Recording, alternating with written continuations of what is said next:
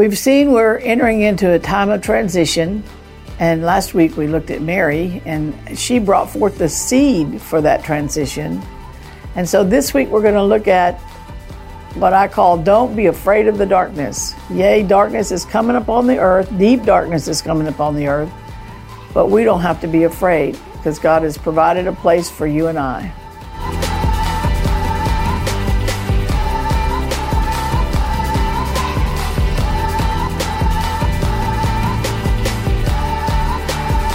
You know, one of the scriptures that uh, spoke to me and when I was discovering my place as female made in the image of God was in Galatians chapter 4, verse 4. It says, But when the fullness of time was come, well, let me back up. Let me go with Galatians chapter 4, verse 1.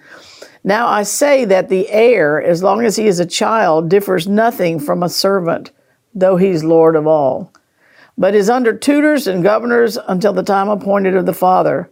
Even so, we, when we were children, were in bondage under the elements of the world. You know, we were talking about transition. The elements of this world are burning up, and we're going to be taking on new elements, new principles.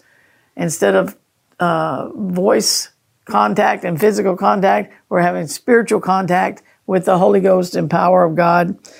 But it says, But when the fullness of the time was come, and folks, the cup of sin is about to get full. The fullness of the time is at the door.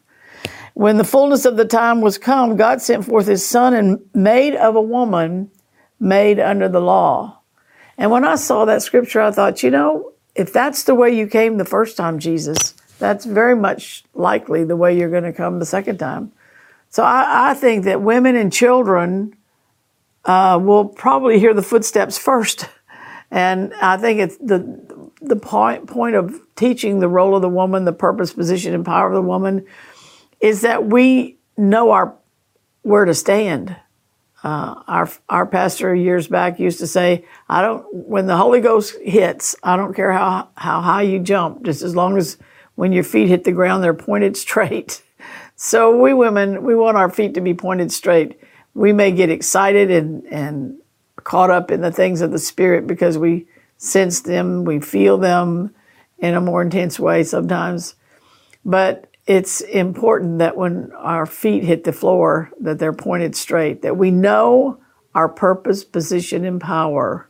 In fact, there's a good book about that right here.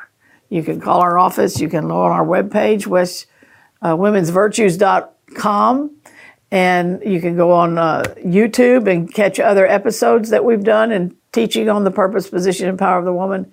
And uh, just so it's good to know your where God has assigned you.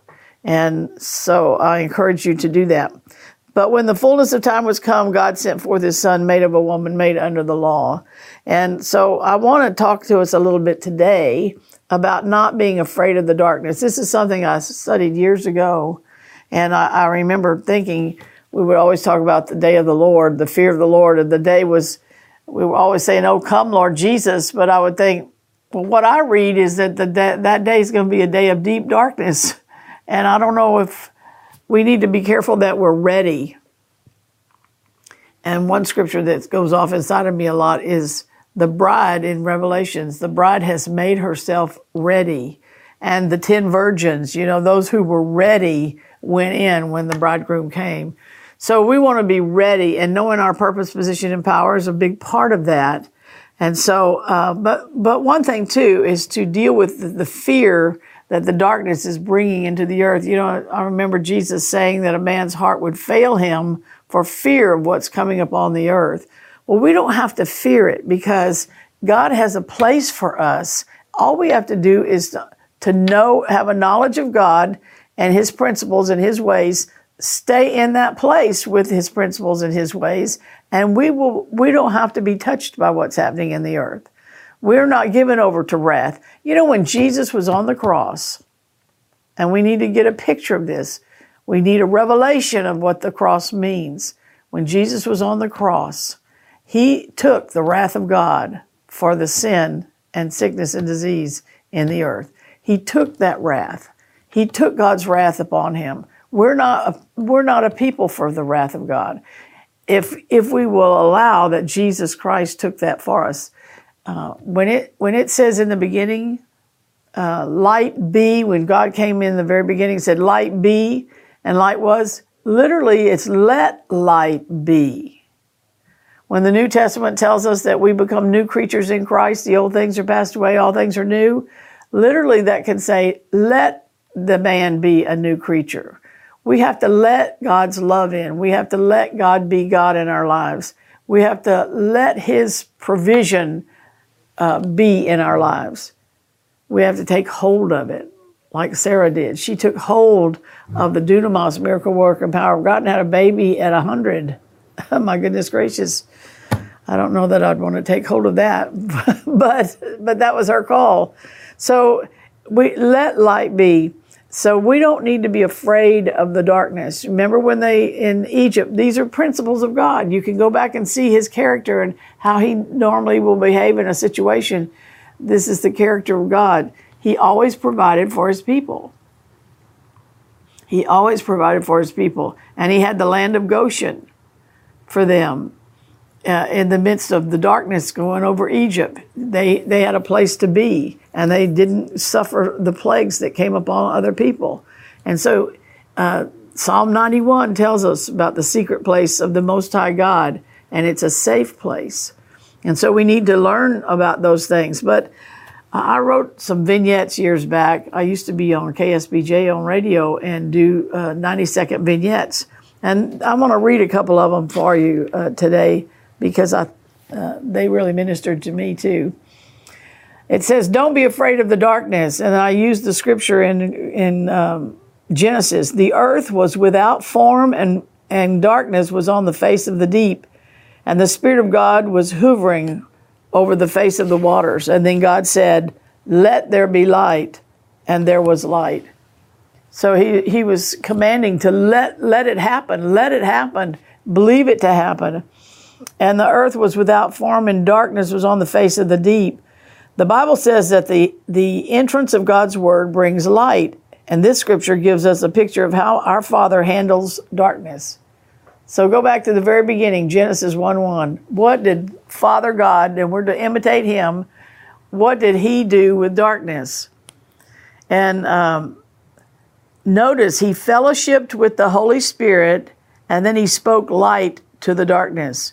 It says, the earth was without form and darkness was on the face of the deep, and the Spirit of God was hovering over the face of the waters. So there was a darkness on the in the deep, and there was darkness on the face of the waters, and the uh, the literally where it says hovering, it means fluttering, kind of like a mother hen sitting up incubating her eggs, uh, fluttering over the surface of the deep. That that was the ministry of the Holy Spirit going on there, and even the Father waited and listened to his spirit, and then he spoke words, and creation came into being.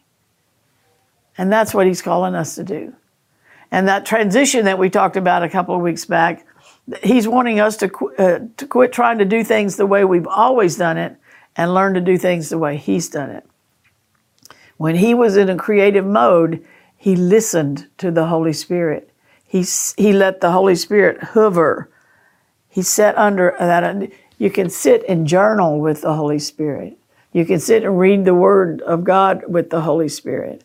You can. Uh, it's important to to meditate and think, and ask Him questions. You know, I'm in my early days. I, I would write down questions, and then I would start looking in the Proverbs and see what they. I would just start reading the proverb of the day. That's a good way to get started read the proverb of the day, and then usually most study Bibles will take you to other things now. And so you'll you'll get a whole Bible study out of that. But write down your question because sometimes you don't even know what the question is, and you need to clarify what that question is. And and God is ready, willing, and able to answer our questions, and He wants to teach us and train us in His ways. And so so the, the entrance of his word brings light, and the scripture gives us a picture how God handles the darkness. He fellowshipped with his Holy Spirit. And in Job 38 9, it says, thick darkness is referred to as a swaddling band. Job 38 9. Thick darkness is referred to as a swaddling band. You know what a swaddling band is? It is a wide belt that's wrapped around a newborn baby's navel. Have you ever thought of it in the dark times of your life as it being a swaddling band to new life? You know, in the darkness, there's always life. There's a seed of life in whatever darkness has come. The darkness is covering the earth today. There's life in there. It's just looking for someone. God is looking for a man to stand in the gap and build up a hedge. God is looking for a man. When I say man, I'm saying human being, male or female, looking for a, a human being to speak words that he can act on. Now, all, all my words he can't actually act on, unfortunately, and I have to be careful with that. We all have to be careful. And I think we need to help each other say, uh uh what did you just say? Do you want to have what you say? And we help each other say, no, no, I take that back. The, the, the times in your life, uh, the dark times in your life as a swaddling band to new life, usually when things get dark spiritually, we get depressed or emotionally, we get upset and start talking every negative thing we can think of. We start prophesying our own defeat. Oh no, look what's going to happen. This is going to happen. That's going to happen. Just because the news said it's going to happen doesn't mean it's going to happen. And so we need to override that. When Jesus rebuked the wind and spoke to the sea and said, Peace be still, that word rebuked means he superimposed a new situation. He superimposed his will or the will of God because he followed the will of God completely. He superimposed the will of God over the the wind and then he and then he dealt with the results of that wind, which was the, the disturbance of the sea, and he said, Peace be still. Our Father's looking for us to do this. All of creation is waiting for the manifestation of the sons of God. All of creation and our Father God is waiting to see his children rise up, arise and shine. That's what does it say in Isaiah 60? Arise, shine, for thy light is come, and the glory of the Lord is risen upon thee. For uh, behold, the darkness shall cover the earth, and gross darkness shall cover the earth but you shall arise and shine. That's what he wants us to rise up and stand in this place and speak forth and declare and decree the will of God over a situation. And that superimposes that will and it swallows up what Satan's trying to do. Do that with your children, with your kids. If they're off on drugs, speak this word of life over them and let it swallow up what's, what's eating them up and deal with the devil. I remember when we were raising our kids, I remember the Lord telling me they need a they need an intercessor, not a judge. Because I had discovered the scripture. I had discovered the scripture that said when a when a child is dis, disrespectful and rebellious against their parents, you're to take them out and stone them. And I was about ready to do just that. And uh, he said, no, they need an intercessor. That's that's Old Testament. Stone them. New Testament is run them through the blood of the Lamb and through the blood of Jesus, and all their sins have been forgiven. And and deal with the New Testament. Amen. You handle them with New Testament principles, and that is their sin has been atoned for. They need someone to stand in the gap and plead the blood over them and help them. So that swaddling band. Uh, usually, when things get dark, we get depressed and we start prophesying our own defeat. That swaddling band is real important. Let's think about that. It's over the navel of the baby and they wrap it really tight so the baby feels safe. But to think that whatever darkness you're dealing with right now, um, or anybody in your family, to, to think that that uh, you can speak words and help them with that and swallow that up, and that that is the swaddling band, and just on the other side of that is new life. Uh, sometimes I relate that to a woman having a baby. She's she's the first one that knows and senses things in her body that she's pregnant. And so many times I think we abort something that God would like to bring forth in in the dark times because we get scared and we're afraid of the darkness and fear drives us rather than faith. And I know God covers us in a lot of things. His grace is sufficient in a lot of things, but He wants us to learn also how to take darkness and bring forth the light. Amen. How to take the darkness and turn light the lights on like He did. God shows us what to do when it's dark. Start fellowshipping with the Holy Spirit and ask His counsel what you should say. Then boldly step out and speak life and light to the situation. That's where our victory is. That's where life is born. Remember, life swallows up death. Light dispels darkness, and good overcomes evil. Hallelujah. God bless you. Amen. What a great teaching. You know, Mary Jean's teaching from her book, Woman Imagine. Years ago, when Mary Jean was asking the Lord what her position was in the kingdom of God, He revealed to her the woman's purpose, position, and power. And she's written two books, Woman Imagines being the latest one. And they're great for a daily devotional or for a small ladies group. But if you'd like to get these, the address is on the bottom of the screen. I know they'll be a blessing to you.